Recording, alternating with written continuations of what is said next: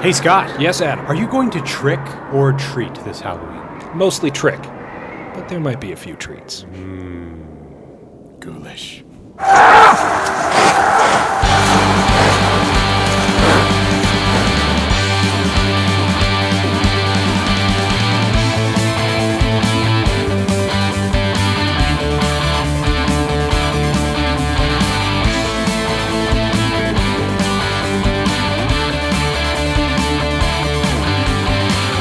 Coming to you almost live from Edmonton's Pet Cemetery. This is the Unknown Studio. I'm Scott. I'm Adam. and we are your spooky hosts. Ooh. Normally, we do more than one episode a month. Yes. This month is an exception because we've both been exceptionally busy. There was also Thanksgiving. There, that put a crimp in our plans because Adam was driving to Saskatchewan for that to That's right. spend time with family, and then I have my wedding, also going to take up a bunch of time. So we only have the one episode this month, and we apologize. Yeah. but it's going to be awesome because it is our yearly Halloween special. That's right. And uh, continuing the theme of having wi- uh, lady guests on the show, apparently this is all we've done since we started our third which is fantastic because we had had a serious dearth of lady guests Yeah. prior. Yeah, we uh, we got in touch with uh, a young lady named Stephanie Sparks. Welcome, Stephanie. Thank you. Um, and Stephanie knows all about vampires. I like to think I do. She has written My 12 year old self thinks she did. literally a book on vampires. You've written not the book, but a book. a Yes. book, not the book. Sure. And uh, tell us what it's called. It's called Bloodsuckers. Um, it's about a young girl who is, well, she's not really young, she's 18. And she's kind of one of those wild child girls who ends up getting stalked by this gentleman who ends up becoming a vampire and then ends up stalking her as a vampire and the hijinks that ensue following that. So, Hijinks from stalking. yeah. I think that They're was not, the they're not of funny hijinks. No, no, I wouldn't think. unlike Twilight, in which they are. Yeah, fun those are hijinks. hijinks. Sparkling, hilarious vampire hijinks. Mm-hmm. So uh, it's very serious uh, storyline. Yeah, that's it's more serious. Is it uh, young adult audience or is it uh, mainstream? It's more mainstream. Like it's very broad. Um, it's kind of when I started writing it. Well, I was 12 when I started writing it, so this is kind of like one of those incarnations after like 10, you know, 15 years. It finally came to this point where okay, this is the storyline that makes sense. Um, and I always kind of fashioned it after the 1980s style of vampire movies where nobody takes anything that seriously. It's Yeah. just here's a scary situation, but the characters are kind of okay with it because it's just a vampire. So. so it's uh, it's uh, normal that a vampire exists in this universe. It's not normal, but it's surprising. Ah, And the fear of this vampire kind of makes it a little less um, surprising, I guess. Hmm. compelling, very compelling. So you're 12 years old. You in your mind you have a story idea and that you know you want to turn into a book.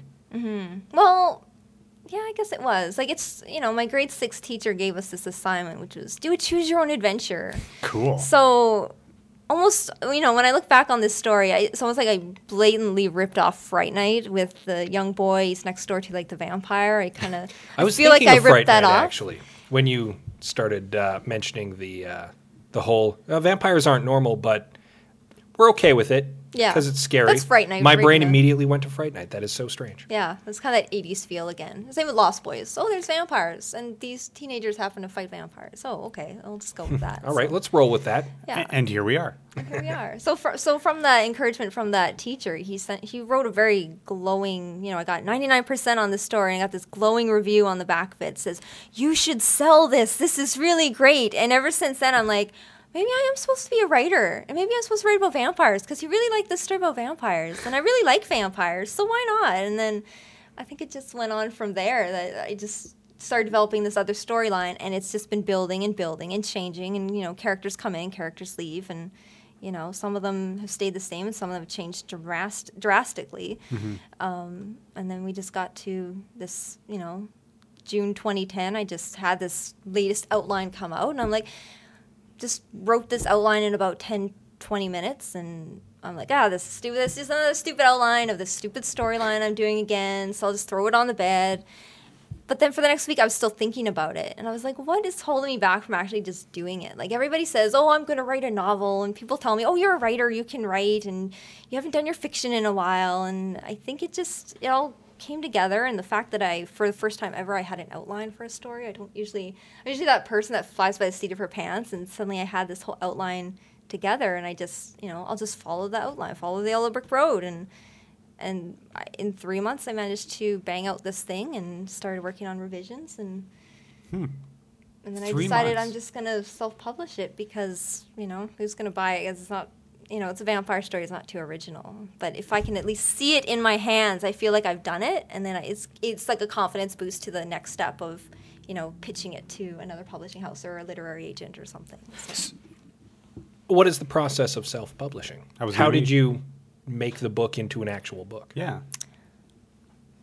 I I'm not sure how it came about. I I think I just I read a lot of different things on Twitter, like different advice on like how to boost your writing and I saw one for Amazon's Create Space and I thought, well that sounds kind of cool. So I kind of researched that and I looked into a few others and the fact that you can do it almost for free was very appealing cuz you know, I'm trying to save up for a house. I don't have too much money to like be throwing around. Yeah. Going to vanity presses, and you know, vanity press is kind of a turnoff, anyways. So, you know, if you go to Amazon, you pay thirty dollars to get this done. It just kind of made sense just to do it. And you know, I went to a friend and I had her kindly gen- uh, design a cover for me for free, which is really nice. And the cover looks beautiful. And it probably sells the book more than I ever could.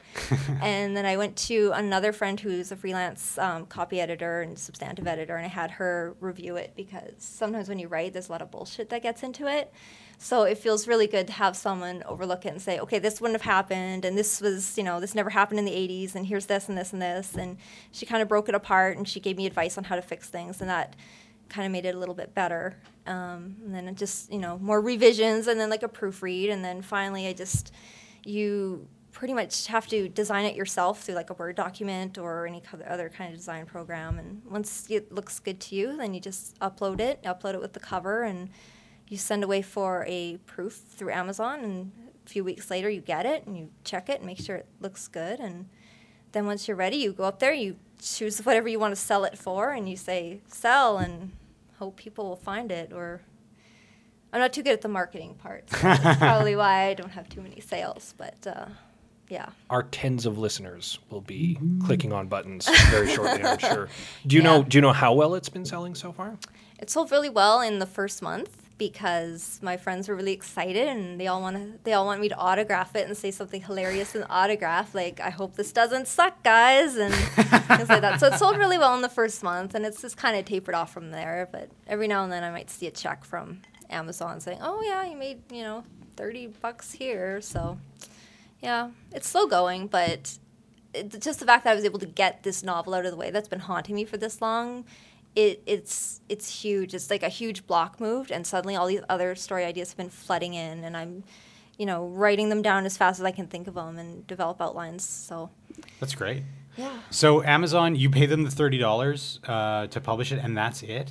Do they take it's a- any percentage of your sales? Or They do take a cut of the royalties, and depending on like how much you pay them up front, like if you you can pay for a certain package, and this thirty-five dollar package that I had paid for, it covers for something I can't remember exactly what, but it's basically to give them a cut. Um, and the thirty-five dollars kind of opens up what markets you get into because Amazon has all these different channels, so you can get into it, it, it's not like they're going to push it for you, but they'll say, oh, if librarians are looking to buy copies of books, you'll be open to these channels. You'll be open to, you know, our Amazon.com channel, will be open to this channel, and this channel. So I went with that because I thought if I can open it to more markets and people hear of me, then they can just find it easier. Um, you can also go get this. There's like a huge package you can get where they will actually like design your book cover and um, the layout for you, I believe, and they'll even market it and do handle all of that. But I figure if there's you know other people out there willing to spend that thousands of dollars to do that, Yeah. assuming it would cost that much, um, then who am I to go in there and do that? Because it seems like the market would be flooded to do that, and then again, your book gets lost. It's you know, it's like if you worked with any real publishing company too. Be interesting to see what kind of uh, effort they actually put behind marketing an and, and they book. and they can't prove that either on their website. They can say, "Oh, you know, Brian Johnson just sold 300 copies of this book last month," but I don't know who he is. yeah. Like, and and they're not going to use like name authors because those name authors have agents and they have publishing companies that they work with, so they don't really need to worry about that. Like, their names don't really mean anything to what I'm doing. So So it was a it was a, a good process to go through with Amazon. You you were it was happy easy. with it. Yeah. Like that's what I wanted. It was just I wanted to click a few buttons and then go to sleep at night, and that's really all I wanted. Is your intention to self-publish in the future again, or to maybe I try to think I sell it somewhere? I would like to sell it somewhere. Um, I think the first thing I want to concentrate on is just getting like a solid idea out and maybe a first draft, and then kind of seeing where I think it would be- best go to. So we'll see. So people need to go to Amazon.com or .ca. Dot com. Dot You may not find it on dot .ca is what the I've usually heard that from people. and find this book. Yeah. And read Stephanie's one-line bio, which I Read my found quite bio. amusing today. What, what did it say again? You Um, pen the your you write books under a single light bulb, in Single your, bare light bulb in my parents' basement. which was very true until it was recently. true until recently. Yeah. Had my little IKEA desk down there and a lamp and my little pen. I hand I wrote it all by hand and then typed it out painstakingly. Holy and shit! That seems crazy to me. It's easier to do it on the bus than to have like a laptop with you. So Does technology like the iPad or or a small netbook uh, make iPads frighten me. I look at this iPad and I'm afraid I'm gonna spill water on it and destroy it. Like I'm not a technology person. I don't Like, know. I, and I find ideas flow better when I have pen to paper. And I've read a few reports that say it's actually better because you're concentrating on developing the words themselves versus just grinding out an idea. So I I do find it easier to, to write by hand. I was actually thinking about this the other day. If because I, I sometimes use my iPad in meetings and stuff like that, but that's usually only if I don't have paper and a pen. I, I think I really do prefer writing stuff out. I don't think we're ever going to get away from that. Probably not. No. I hope not because I'm gonna have to stock up on pens. You're going to be the owner of the last pen on earth. yeah. People will be after you. I had ink now. I had ink. The tragedy is that there will be no paper at that point. Yeah. So Yeah, it'll be like But a. there's arms. We can write on ourselves. That's true. You just become a tear tattoo down artist. billboards. yeah. Tear down billboards. Graffiti. Electric paper. I've read The Greatest Thing. It's on my back. Just check it out. you Yeah, know? just check this out. Here- Here's the grocery list. You look like that guy from Memento Yeah. with notes all over your body. Oh body. man, that's crazy.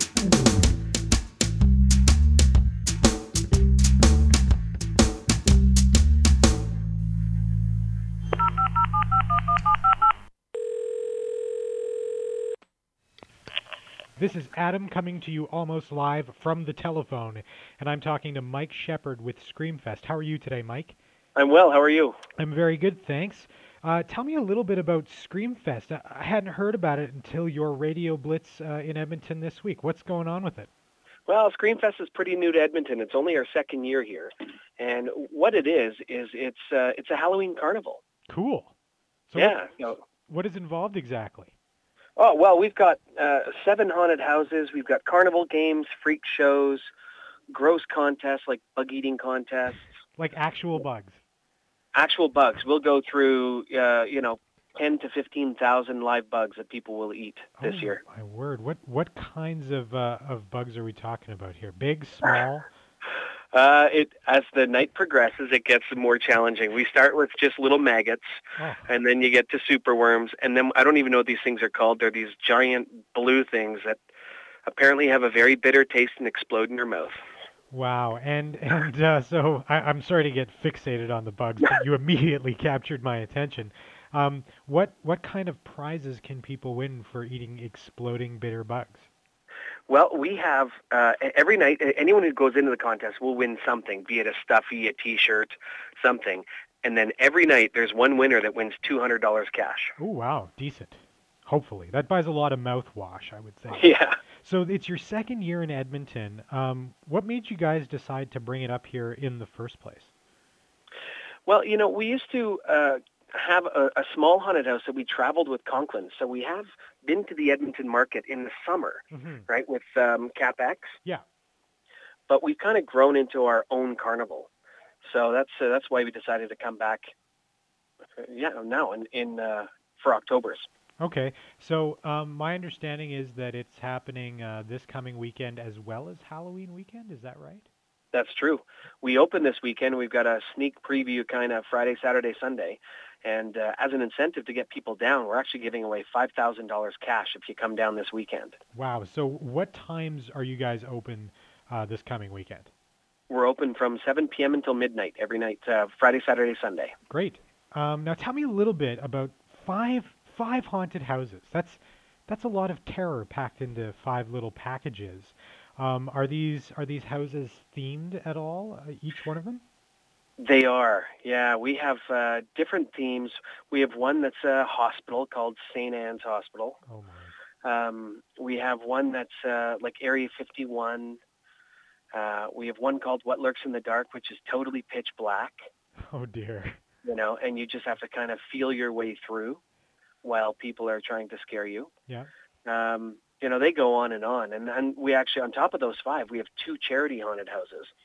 Uh, one is kind of a maze called the Ghetto, and you have to just find your way through. It's just curtain after curtain and dead end, and you have to find your way through. It's a 3D maze, so you put on 3D glasses. Oh, awesome. Yeah. We've also got another one called Scary Tales, which is another 3D haunted house. So really embracing the uh, every dimension. Oh, yeah. That's great. Now, what about? Uh, I mean, uh, the fixture of any festival for Halloween is a costume contest. Are you guys doing anything like that? We don't have a costume contest. Oh, And yeah, we don't. And um, well, here's the reason why: is because uh, we cannot, for safety reasons, we cannot allow our customers to come with masks on. ah, that makes sense. Yeah, right. So, so we know who our staff are, and we know who's who is a customer. So we, uh, although a lot of people will come in costume, we they cannot have masks, and it makes it very hard to have a costume contest. All right. So we have other contests. oh, like, uh, such as what? Well, Halloween night we have a pumpkin pie eating contest. Oh man, I I would Um, win. I think I would. and yeah, and the winner actually gets a, a signed poster by Elvira, as well as a bunch of DVDs and two hundred dollars cash. cool. So we've also got a pumpkin carving contest. Okay.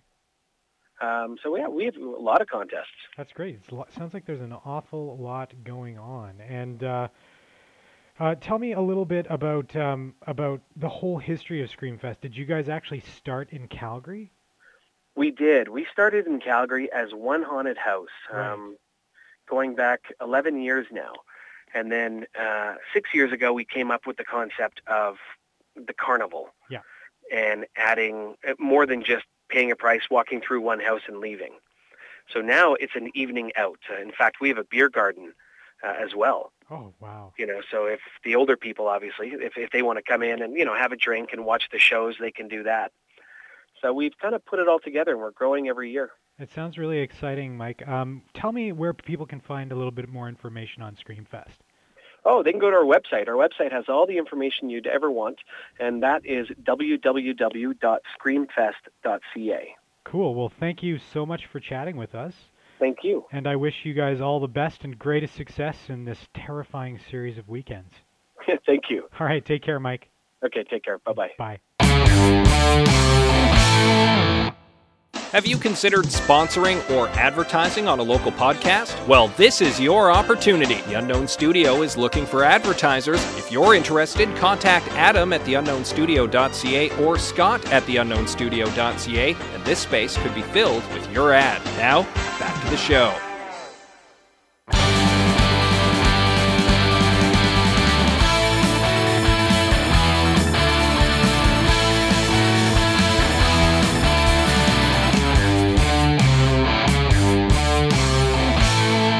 We should take a moment Yes. at this time, at this break, uh, to thank a very special organization. Yeah, they do great work here in the city. And amongst the chief things that they do is sponsor this program. Yeah, that's probably the most important thing they Well, do. I, I think that Owen Brierley would certainly agree with you on that point. and that would be the executive director of Guru Digital Arts College that Scott just named a drop name dropped.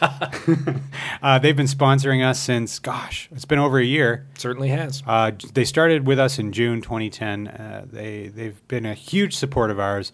Um, we're even working with them on having our website redeveloped. uh, gratis, which is glorious because we're broke. Um, and uh, really happy to support the outstanding work they do here, which is to train people to use the internets uh, to design fantastic things, to do comic book art, uh, illustrations, everything. that- Music. that, you could possibly think of, music and and even podcasting. I'm I'm quite certain they'll be teaching stuff on that very soon. So thank you to Guru Digital Arts College. So, uh, what are some of the, if, if you wouldn't mind sharing, some of the ideas for uh, future books? Are you going to stay in the the horror genre, or are you going to branch out? I've always been a horror fan. Like that's it's usually my go-to genre. Like I don't mind branching out and reading things like The Help or Satanic Verses and, and so on. But I my go-to is always the horror section in chapters. It's you know ever since I was a kid, like I was always reading Stephen King and Dean Koontz and. Um, that's just my go-to genre. Like when I think of a bizarre idea, it usually has to be something like really horrific. And if people knew like half the horrible things I think, I'd probably lose my job. it's pretty awful. Um, but yeah, it's one of the ones I'm working on right now, and I've started writing it, but I've had to put it aside because I got to a block with it. But in recent weeks, I've kind of recalculated a few developments and shifted some characters around, so I'm gonna have to give that a reboot. Um, but I guess I can reveal that the working title is um, Killer Celebrity Island. Compelling. it's kind of it was inspired after reading Battle Royale. I'm not sure if you know that Japanese book. Um, I'm familiar with it. It is Yeah. the story of a group of students from a Japanese school who get put on an island and told that only one of them will leave. And then they're all given random weapons. Hooray! Wow. yeah, It's from pretty dark. Forks to shotguns. It's pretty dark. it's pretty awesome. I highly Oh, recommend and if it. and if by the end of the time limit there is more than one of them still alive, they all die. So yeah. go crazy. Is- okay. I need to read this book. It's Oh it's yes, uh, you have to read it. uh, it's exciting. the backstory is that it's some sort of population control, as I recall. But uh, and also a way for the government to keep rebellion down. I don't know how that keeps rebellion down, but that's what the author went with. So. It's it's very dystopian, sort of near future, bizarro. Let's have teenagers kill each other with crazy weapons. game sort of show-esque. They made a movie too, which is kind of a cult hit. One of my friends is constantly trying to get me to see it, but I have not seen the movie yet. You can watch pieces of it on YouTube and almost I put it all am- together. I am familiar with the story though, and the uh, Yeah.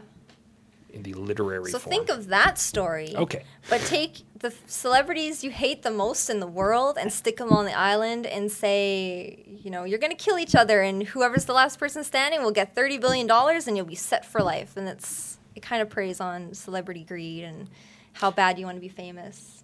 Now, is this like a uh, is this like a pseudo celebrity sort of thing, like reality TV celebrities, or yeah, are these fictional celebrities or They're we- fictional Okay. celebrities. Well, you don't wanna- When you read yeah, it, risk, yeah. when you read it, you will see like you know some of the celebrities are pretty obvious, like who Pastiche. they are. Yeah. Like I, I don't know if I should name names, but if you read it, you'll kind of see like certain teen pop stars come out and certain off the rails old movie stars kind of come out and This is going to be awesome. it's so much fun to write and to develop these characters and to come up with you know it's it's so heavy on characterization which is what i find so wonderful about certain books. Like the stand is probably one of my favorites. And it's so heavy on how these people are characterized and their backstories building up to this event that you know it's it's kind of the same thing with celebrity um, killer celebrity island is that you know, you have to have a reason why this guy is, is a nut job before he gets to the island. You have to have a reason why this celebrity is going to do this versus doing the right thing. Like, you have to have this all built up and all the explanations that it all, because I'm a, I'm a huge fan of things all tying together into a neat little bow at the end. So I really need that to, to work out. decisions should come naturally from the characterization. Yeah. Mm-hmm. There should be an internal logic to all of the people in the story. Yeah, exactly. So, how many celebrities are we talking about here? A lot? I think 11 or 12. There's one I'm trying to fix, so I don't know what her. She might just get end up getting killed a little earlier than I'd expected. so she's getting a lesser role than I, she had in the first role. But And uh, how far along are you in writing this? Are you. I was about a third, and then I was kind of thinking I needed to fix a few things because it was just it, it felt forced.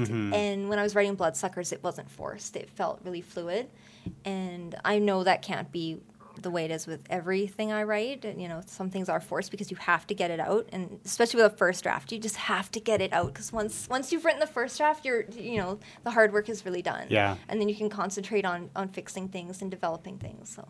Yeah, and that was going to be my next question: is your your process?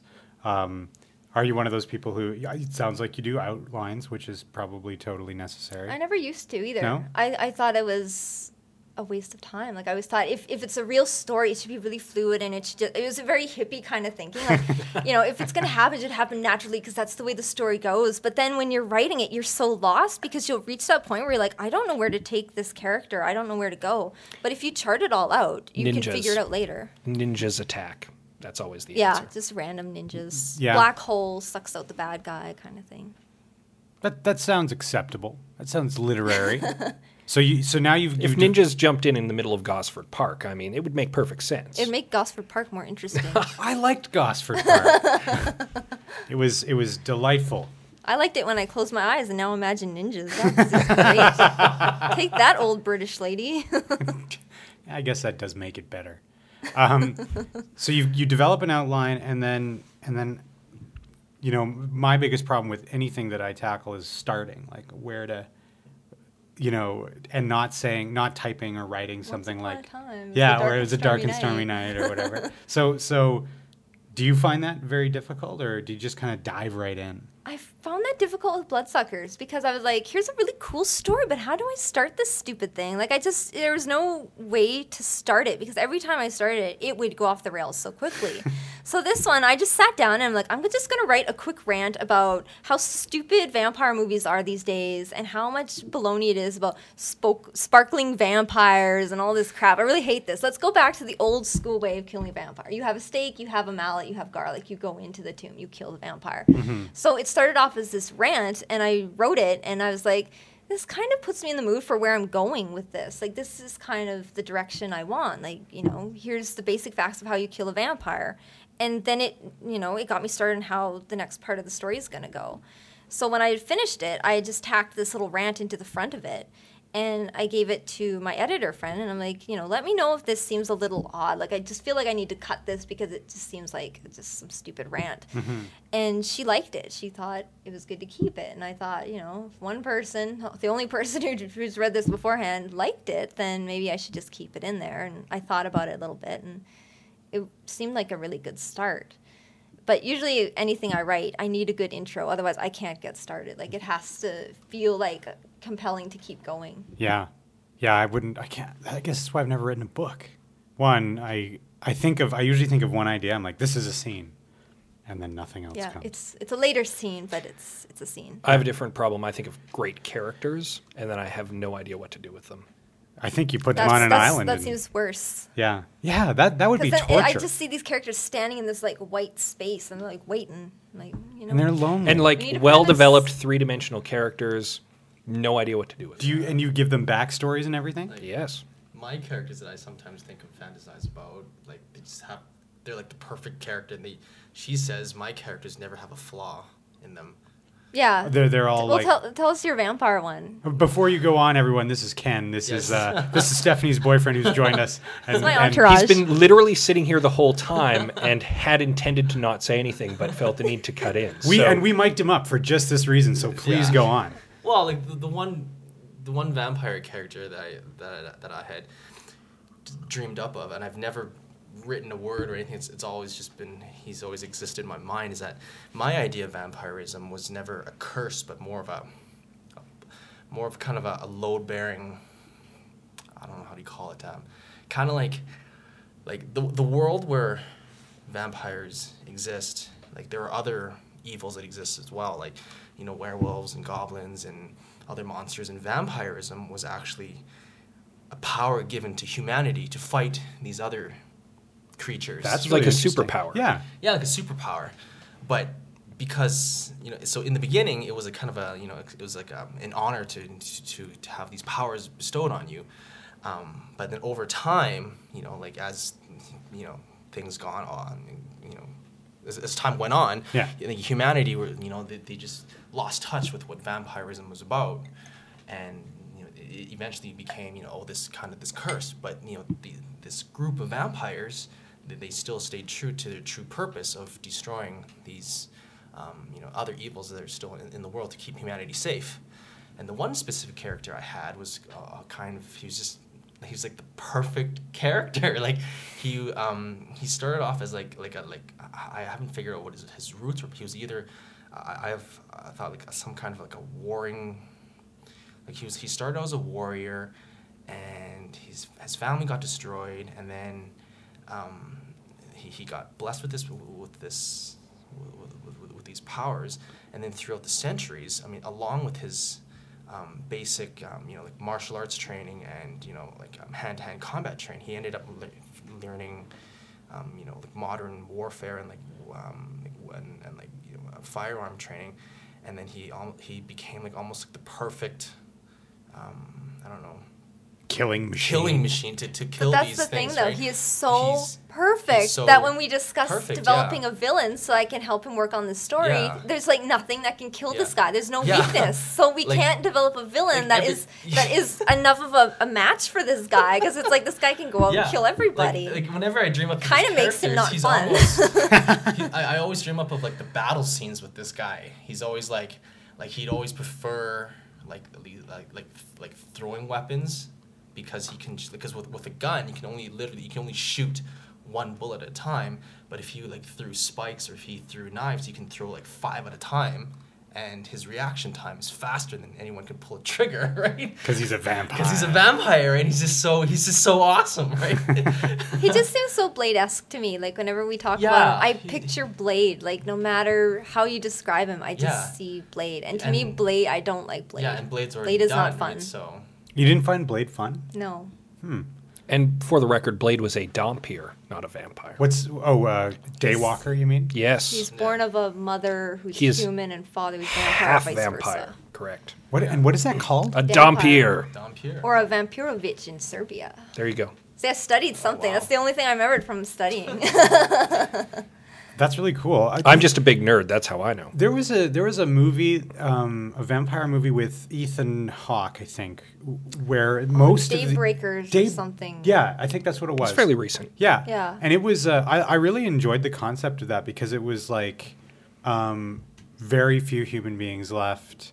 Uh, and then I can't remember if there was, they were trying to cure vampirism. So it was almost like a disease in a way. I mean, that's the way it was viewed because some humans didn't want to become a vampire. But in that reality, I was like, why wouldn't you want to become a vampire? All the cool kids are doing it. But then the the result was that um, these vampires needed human blood.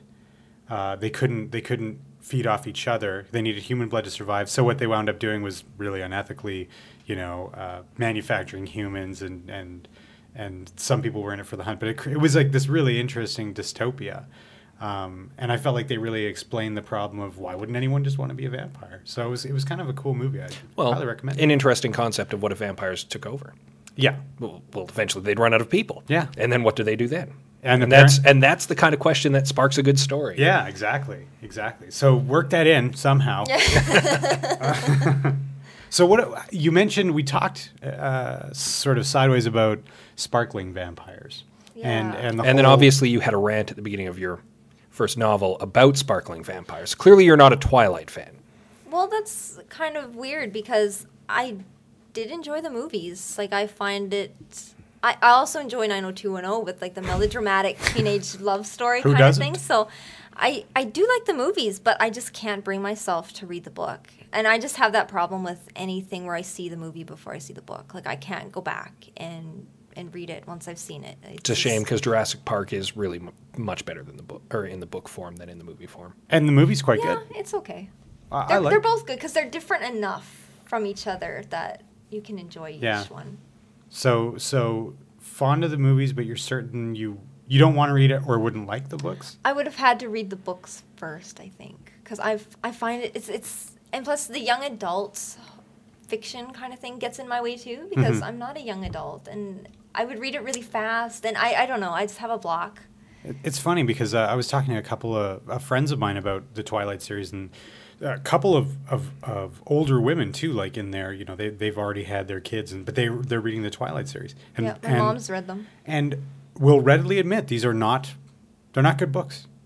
They're they're terrible, but they're they're these great pulp novels that you can consume really quickly.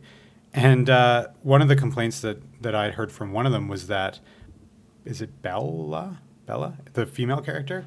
Um, she was like, she, "There's no, she's boring. There's nothing written about her." And then the other woman was like, uh, "Yeah." And so I can put myself in Yeah. her position right. and and be her, and I feel like uh, Yeah. I'm more a part of the story. So It's like the male characters you're saying, like the male characters are very descriptive. They were very descriptive as who they were, but Bella was very, very bland. Like, Yeah. It, it wasn't. It was.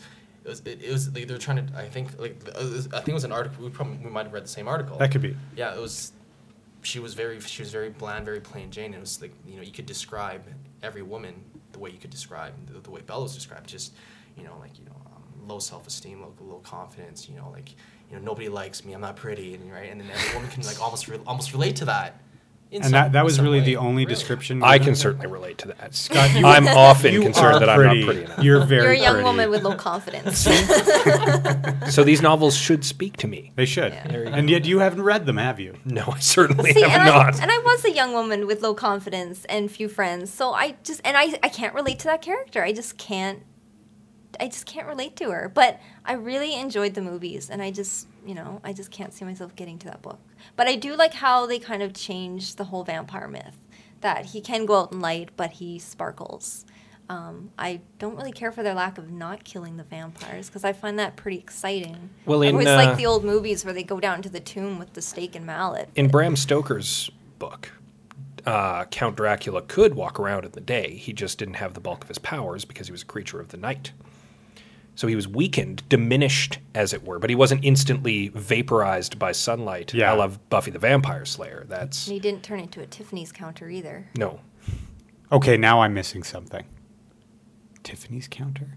The sparkling? Is that what you're saying? Yeah. Okay, now I'm definitely missing something. Okay. No, but the point got- is that he doesn't sparkle, nor does he turn to dust. He just is just a dude. But Nosferatu vaporized in the old movie. He walked out into the sun and zoop, he just phased out.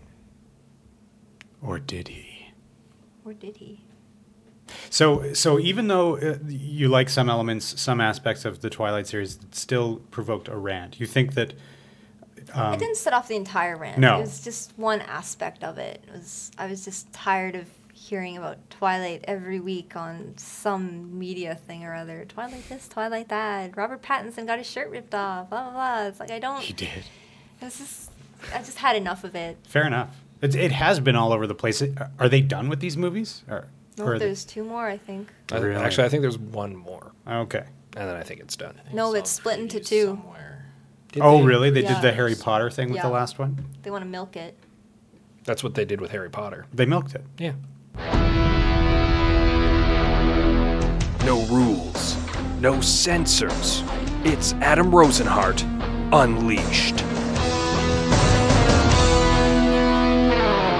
With Halloween but a week and a half away, I have a little rant that I'd like to share with you. Something that really irritates me, has irritated me since I was a child, even into my teen and young adult years. And it is those teens and young adults who fail to dress up if they go trick or treating. Look, there's a cardinal rule here. It's a trick or it's a treat. And but you're not fooling anyone if you fail to put on a costume, you throw on your fucking overcoat and all you're doing is begging people for candy. You know what they call that? They call that panhandling. And yeah, it's a different kind of panhandling and I'm not trying to slag the homeless here.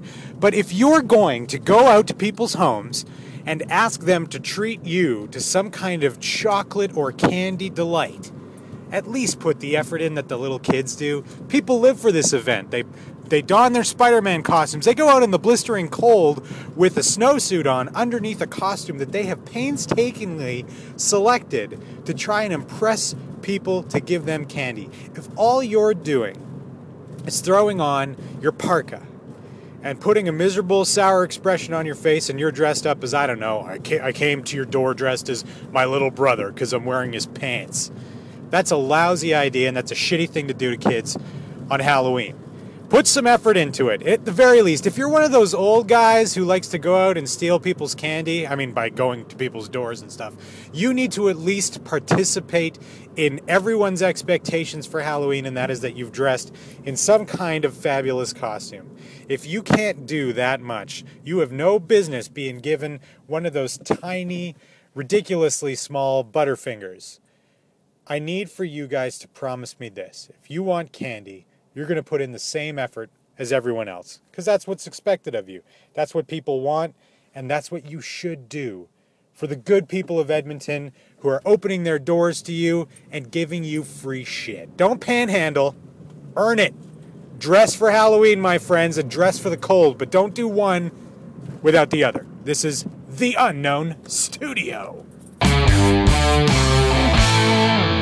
Are you looking for current, relevant, highly specialized digital media instruction? You need to seek out the Guru. Guru Digital Arts College offers intense six month programs that simulate real world projects. You'll work in small classes in a casual professional environment and meet industry pros who offer a mentor style approach to learning. Some institutions make the same claim, but with Guru, you'll develop the confidence to get out and become a part of the digital media community. Come visit us anytime, check out a class, talk with our instructors, and be part of the Guru experience. For more information, email info at gurudigitalarts.com or call 1 877 429 4878.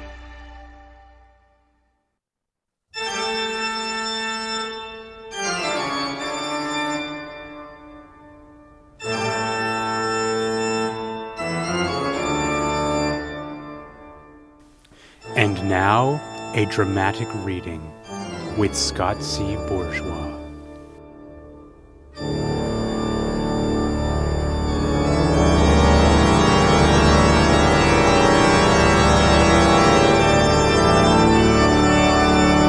Here is the story of the haunted wine box, exactly as it appeared on eBay. You form your own opinion.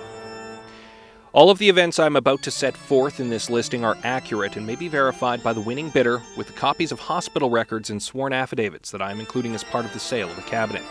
During September of 2001, I attended an estate sale in Portland, Oregon. The items liquidated at this sale were from the estate of a woman who had passed away at the age of 103. Granddaughter of the woman told me that her grandmother had been born in Poland, where she grew up, married, raised a family, and lived until she was sent to a Nazi concentration camp during World War II. She was the only member of her family who survived the camp. Her parents, brothers, a sister, husband, and two sons and a daughter were all killed. She survived the camp by escaping with some other prisoners and somehow making her way to Spain, where she lived until the end of the war. I was told that she acquired a small wine cabinet listed here in Spain, and that it was only one of three items that she brought with her when she immigrated to the United States. The other two items were a steamer trunk and a sewing box. I purchased the wine cabinet along with the sewing box and some other furniture at the estate sale. After the sale, I was approached by the woman's granddaughter who said, I see you got the Dybbuk box. She was referring to the wine cabinet. I asked her what a Dybbuk box was, and she told me that when she was growing up, her grandmother always kept the wine cabinet in her sewing room. It was always shut and set in a place that was out of reach. The grandmother always called it the Dybbuk box. When the girl asked her grandmother what was inside, her grandmother spit three times through her fingers, said a Dybbuk and a Kesselim. Grandmother went on to tell the girl that the wine cabinet was never, ever to be opened. The granddaughter told me that her grandmother had asked the box be buried with her. However, as such a request was contrary to the rules of an Orthodox Jewish burial, the grandmother's request had not been honored. I asked the granddaughter what a Dybbuk and a Kesselim were, but she did not know.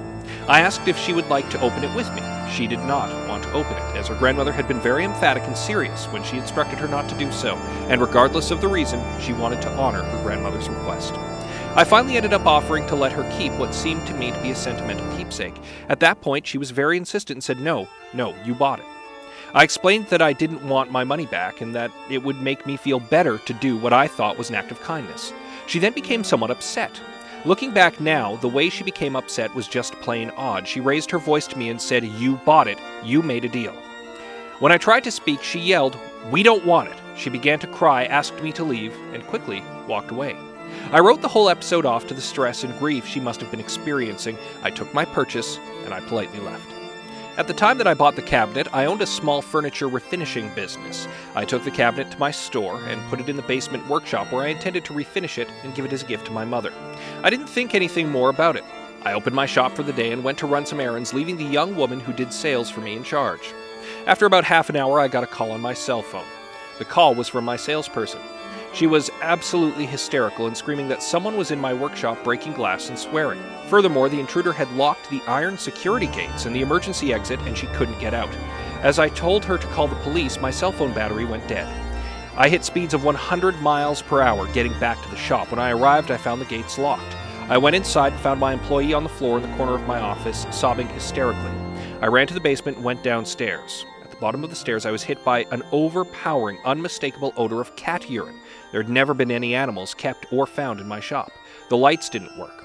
As I investigated, I found the reason the lights didn't work also explained the sounds of breaking glass. All the light bulbs in the basement were broken.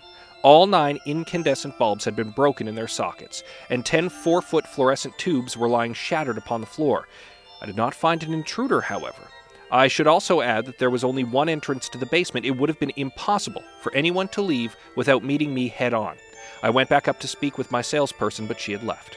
She never returned to work, and after being with me for two years, she refuses to discuss the incident to this day. I never thought of relating the events of that day to anyone having to do with the cabinet. Then things got worse. As I already indicated, I had decided to give the cabinet to my mother as a birthday gift. About two weeks after I made the purchase, I decided to get started refinishing it. I was surprised to find the cabinet had a unique little mechanism. When you open one of the doors, the mechanism causes the opposite door and the little drawer below to open at the same time. It is very well made. Inside the cabinet, I found the following items one 1928 U.S. wheat penny, one 1925 U.S. wheat penny, one small lock of blonde hair bound with string, one small lock of black or brown hair bound with string, one small granite statue engraved and gilded with Hebrew letters. I have been told the letters spell out the word shalom, one dried rosebud, one golden wine cup, one very strange black cast iron candlestick holder with octopus legs. I saved all of the items in a box intending to return them to the estate. The family has refused the items, so they will be included in the sale of the cabinet. After opening the cabinet, I decided not to refinish it. I cleaned it and rubbed some lemon oil on it. It was at this time that I noticed there was an inscription in Hebrew carved on the back of the cabinet. I have no idea what it says or if it is significant. On my mother's birthday, October 28th of 2001, my mother called me to tell me she was going out of town with my sister for 3 days and we postponed celebrating her birthday together until she returned. On October 31st, 2001, my mother came to my shop. We were going to have lunch together, but before we were going to leave, I gave her the wine cabinet. She seemed to like it. While she examined it, I went to make a phone call. I hadn't been out of sight for more than five minutes when one of my employees came running into my office saying that something was wrong with my mom. When I went back to see what the matter was, I found my mom sitting in a chair beside the cabinet. Her face had no expression, but tears were streaming down her cheeks. No matter how I tried to get her to respond, she would not. She could not. Turns out she had suffered a stroke. She was taken to the hospital by ambulance and suffered partial paralysis, losing her ability to speak and form words. She has since regained the ability to speak. She could understand things being said to her and could respond by pointing to letters of the alphabet to spell out words she wanted to say. When I asked her the following day how she was doing, she teared up and spelled out the words, No gift. I assured her that I had given her a gift for her birthday, thinking that she didn't remember, but she became even more upset and spelled out the words, Hate gift. I laughed and told her not to worry. I told her I was sorry she didn't like the cabinet and that I would get her anything she wanted if she promised to get well soon. Still, I didn't associate anything that had happened with the cabinet itself or anything paranormal. Frankly, I don't think I ever even used the term paranormal until this last month. I'll try to make this short now. I gave the cabinet to my sister. She kept it for a week, then gave it back. She complained that she couldn't get the doors to stay closed, they kept coming open. There are no springs in the door mechanism, and I have never found that the doors come open. I gave it to my brother and his wife, who kept it for three days, then gave it back. My brother said it smelled like jasmine flowers, and his wife insisted it put out an odor like cat urine. I gave it to my girlfriend, who asked me to sell it for her after only two days. I sold it the same day to a nice middle aged couple. Three days later, when I came to open the shop for the day, I found the cabinet sitting at the front door with a note that read, This has a bad darkness. I had no idea what it meant. Anyway, at that point, I ended up taking it home. And that is where things got worse. Since the day I brought it home, I began having strange, recurring nightmares. Every time I have the horrible dream, it goes something like this I find myself walking with a friend, usually someone I know well and trust at some point in the dream. I find myself looking into the eyes of the person I am with. It is then that I realize there is something different, something evil looking back at me. At that point in the dream, the person I am with changes into what can only be described as the most gruesome, demonic looking hag I have ever seen. This hag proceeds then to beat the living tar out of me. I have awakened numerous times to find bruises, marks on myself where I have been hit by the old woman during the previous night. Still, I never relate the nightmares to the cabinet, nor do I think that I ever would have. About a month ago, however, my sister and my brother and his wife came over to the house to spend the night. The following morning, during breakfast, my sister complained she had had a horrible nightmare. She said that she recalled having had it a couple times before and went on to describe my nightmare almost exactly to the last detail. My brother and his wife froze as they listened and then claimed that they too had had the exact same dreams during the night as well. The hair was standing up on the back of my neck. It became clear the common denominator was that each of us had had the nightmare during the times when the cabinet was in our respective homes. I called my girlfriend and asked if she could recall having any nightmares recently. She described the same nightmare, same hag, everything. When I asked her if she remembered the date that she had had the nightmare, she said that she did not. Then I asked if it happened to be the night before she gave me the cabinet back, and she said yes. How did you know that? Now then, since my family discussion, it seems like all hell is breaking loose. For a week afterward, I started seeing what I can only describe as shadows in my peripheral vision. In fact, numerous visitors to my house have claimed that they too have seen these shadow things. I put the cabinet in an outside storage unit and was awakened when the smoke alarm in the unit went off in the middle of the night. When I went to see what was burning, I opened the door and didn't see any smoke. However, I did get hit with the smell of cat urine. When I went back inside, the smell was there in my house. I do not own a cat. I never have. I went back outside, grabbed the cabinet. I brought it back inside and tried to do some research on the internet.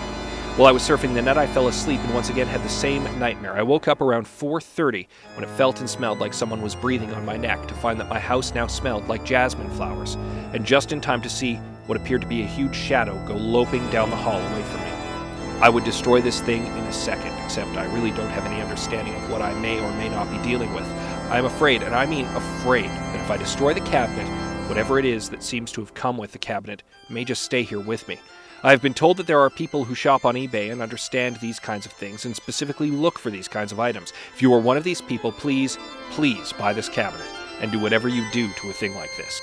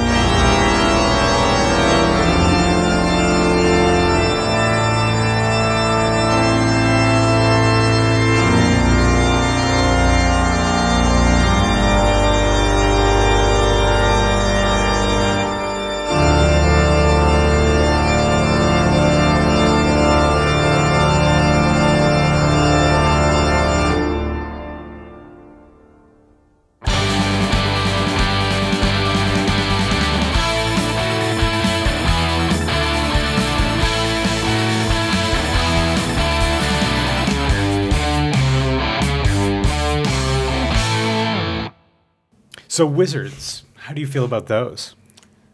I, I honestly like I read another series of books when I was a kid, which I find is a shame that they didn't do anything with because it's a great series. It was um, I think the first one was Searching for Dragons or Dealing with Dragons by Patricia Reed or something like that. And it was just a great story about this this tomboy who was a princess. He didn't really care about being a princess, and she befriends these dragons.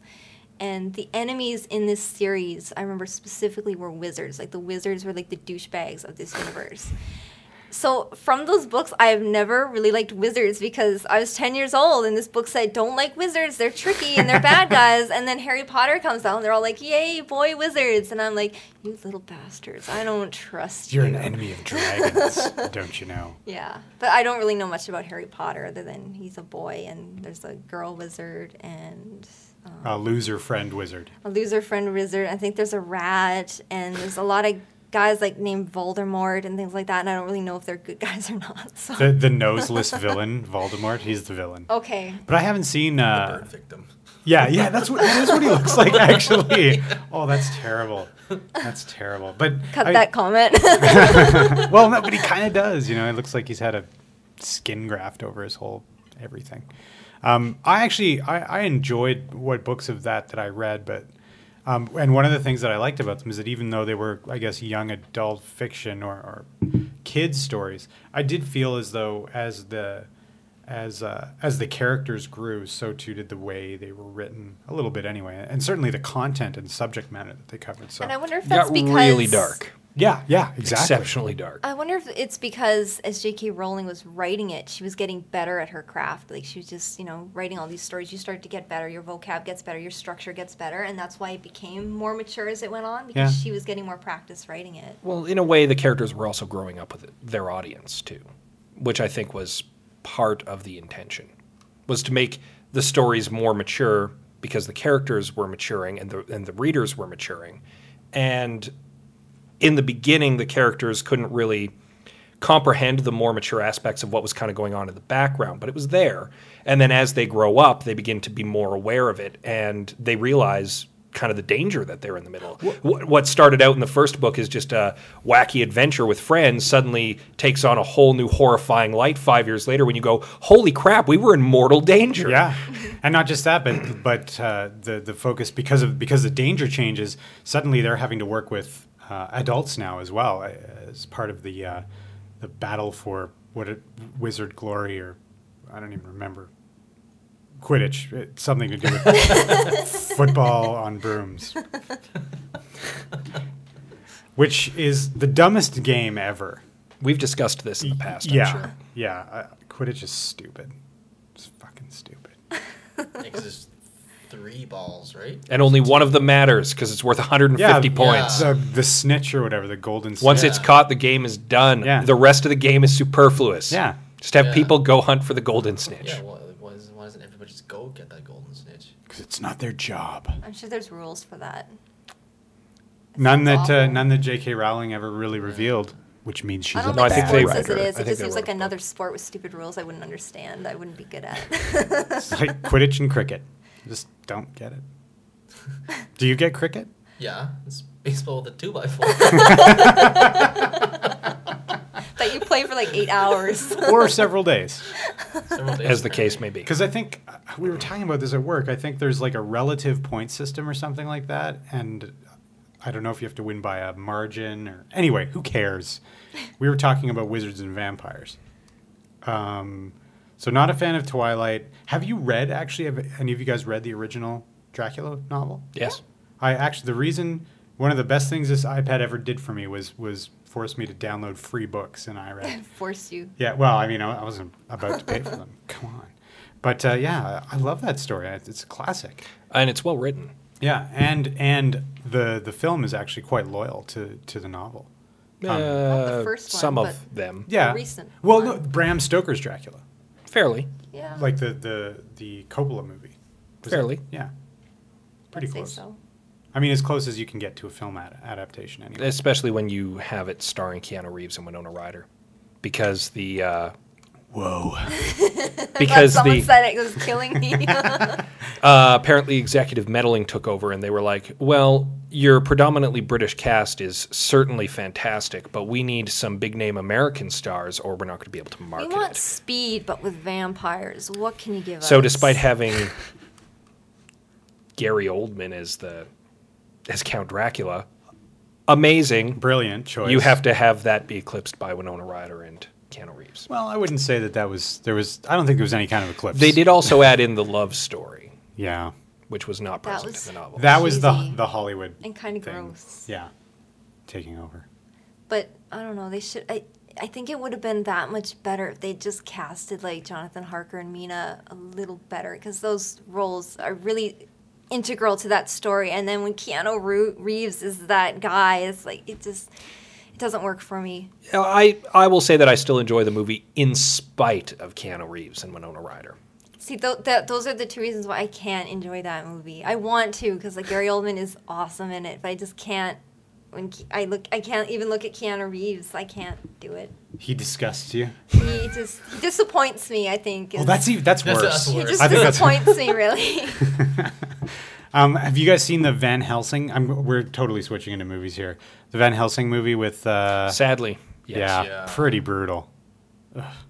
I couldn't watch that one because Van Helsing is an old man. Yeah. He's not. Well, he's not Jackman. a, and he's not a badass. He's some sort of mimetic badass. People just assume that Van Helsing is some sort of ass-kicking vampire hunter. He's just a he's guy that a scholar. knows stuff he's a and he scholar with like guys to do twelve degrees, Yeah. and he gets in botany. yeah. Botany. In, he's he's a modern Renaissance man. He knows a lot about a bunch of esoteric crap, and he uses that knowledge to equip Doctor Seward and Lord Godalming and Quincy Jones and Jonathan Harker to go and slay a vampire. Yeah. He was an advisor, really. Basically, yeah. yeah. Where did he come from? I never knew what brand. He was uh, Swedish, I believe. He was Dutch. No, Dutch. You're That's right. yeah. That's right. Yeah. Hence Van Helsing. Van Helsing. Yeah. You are right. He was Dutch. Yes. Right. So, Stephanie, when can we expect your next novel?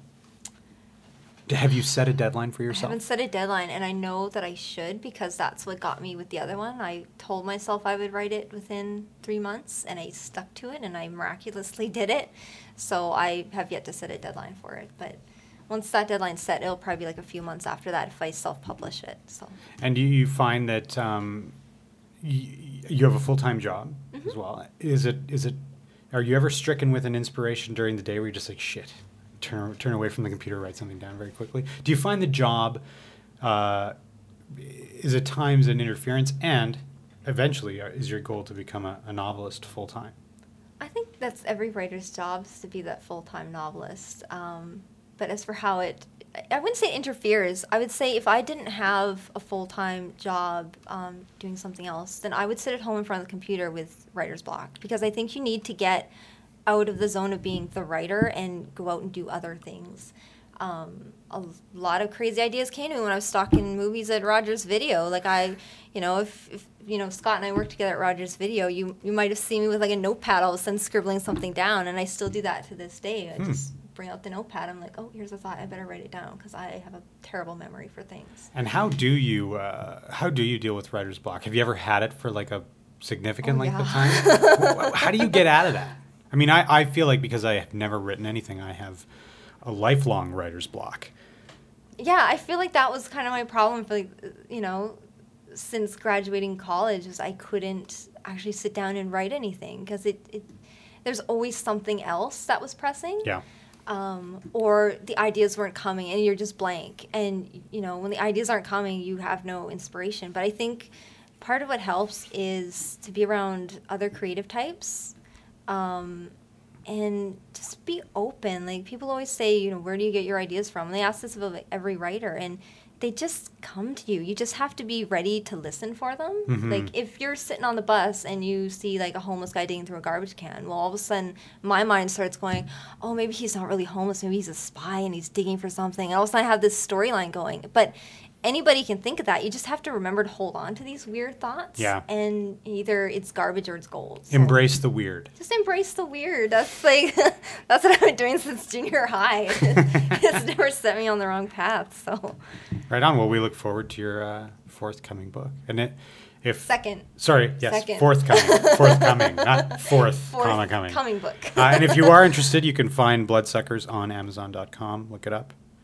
And right now, it's that time of the show, Scott. Your favorite part of the show? You've got it. The Fast 15.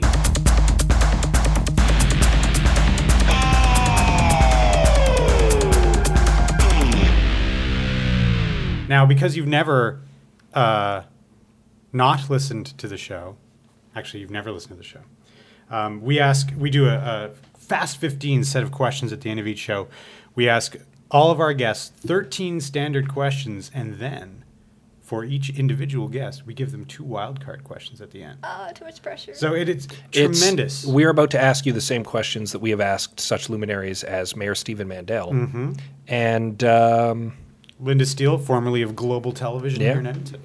So you are. you are about to enter the halls of the elite. It's it's it's. you like- are in august company. What, I wouldn't have put it that way, but you're absolutely correct. so, so here we go. The Fast 15 with Stephanie Sparks. Number one, your favorite food. These are really hard questions, by the way. I would probably say pizza, Your favorite color. blue, Mac, PC, or Linux? that I'm using or that I like. that you, you like or that you're using? I like Macs, but I use PC. Does that break your heart, Ken? Because I Ken, think it does. Ken's an IT professional, and, he, and he works. For, he's a he works for a Mac dealer, so Ah, well, to each their own. very different. There's gonna be a fight in the car later. Dogs or cats? Cats. Coffee or tea? Tea. Your favorite holiday? The first thought was Christmas, and I don't know why I would have said Halloween, but I'll go Christmas. Okay. Your favorite sport? Table hockey. Oh wait, um, air hockey. Air hockey. Your favorite pastime? I'd say writing.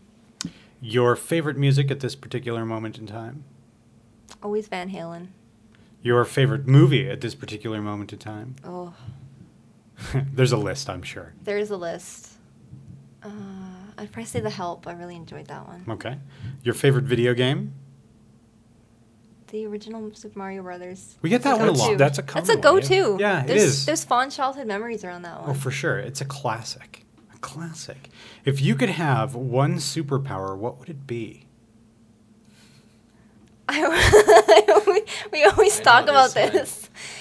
It would be the ability to talk to cats. A cat? You want to be a cat whisperer? Specifically cats. I even said this the other day. I wish I was a cat whisperer, so I knew what my cat was thinking. Nothing That's- else. I don't. I won't. I don't want to fight crime. I just want to understand. That's a fairly cats. unique Yeah. uh, answer, Uh, actually. I No don't other. think we've no ever other animals. Just cats. Just cats. Yeah, it's very specific. Totally fair. Totally fair. Uh, Star Wars or Star Trek? I'd say Star Wars, Okay. but the original, not the new ones. Yeah. The what you mean the ones that George Lucas has ruined? Yeah. Yeah. That would not have been an acceptable answer anyway. Yeah. no, you're wrong. Answer again. Just what? that he ruined it makes me almost want to stay Star Trek, even though I know very little about Star Trek. But We can change that. I'll go with Star Wars. Okay. And you- now we're on to our wild card questions. Our first one What's the best Halloween costume you've ever had?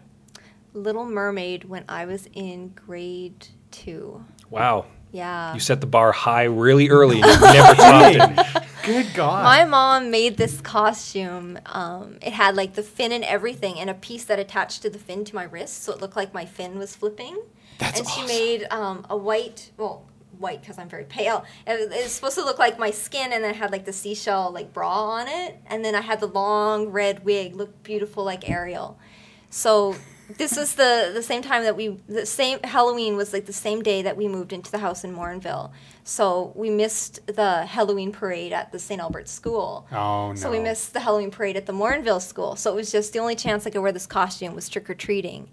Trick or treating in the Edmonton area is you might as well just wear your winter coat and say you're the abominable snowman or something because we had to take my orange and pink winter coat and strap the seashell bra onto this ugly coat and then wear the red wig and then the fin is under this long coat and then I'm carrying this bag and we go up to this old man's house and he's like what are you supposed to be little boy thinking I'm like some hair metal rocker and I was just like it just I'm a fucking me. mermaid, sir.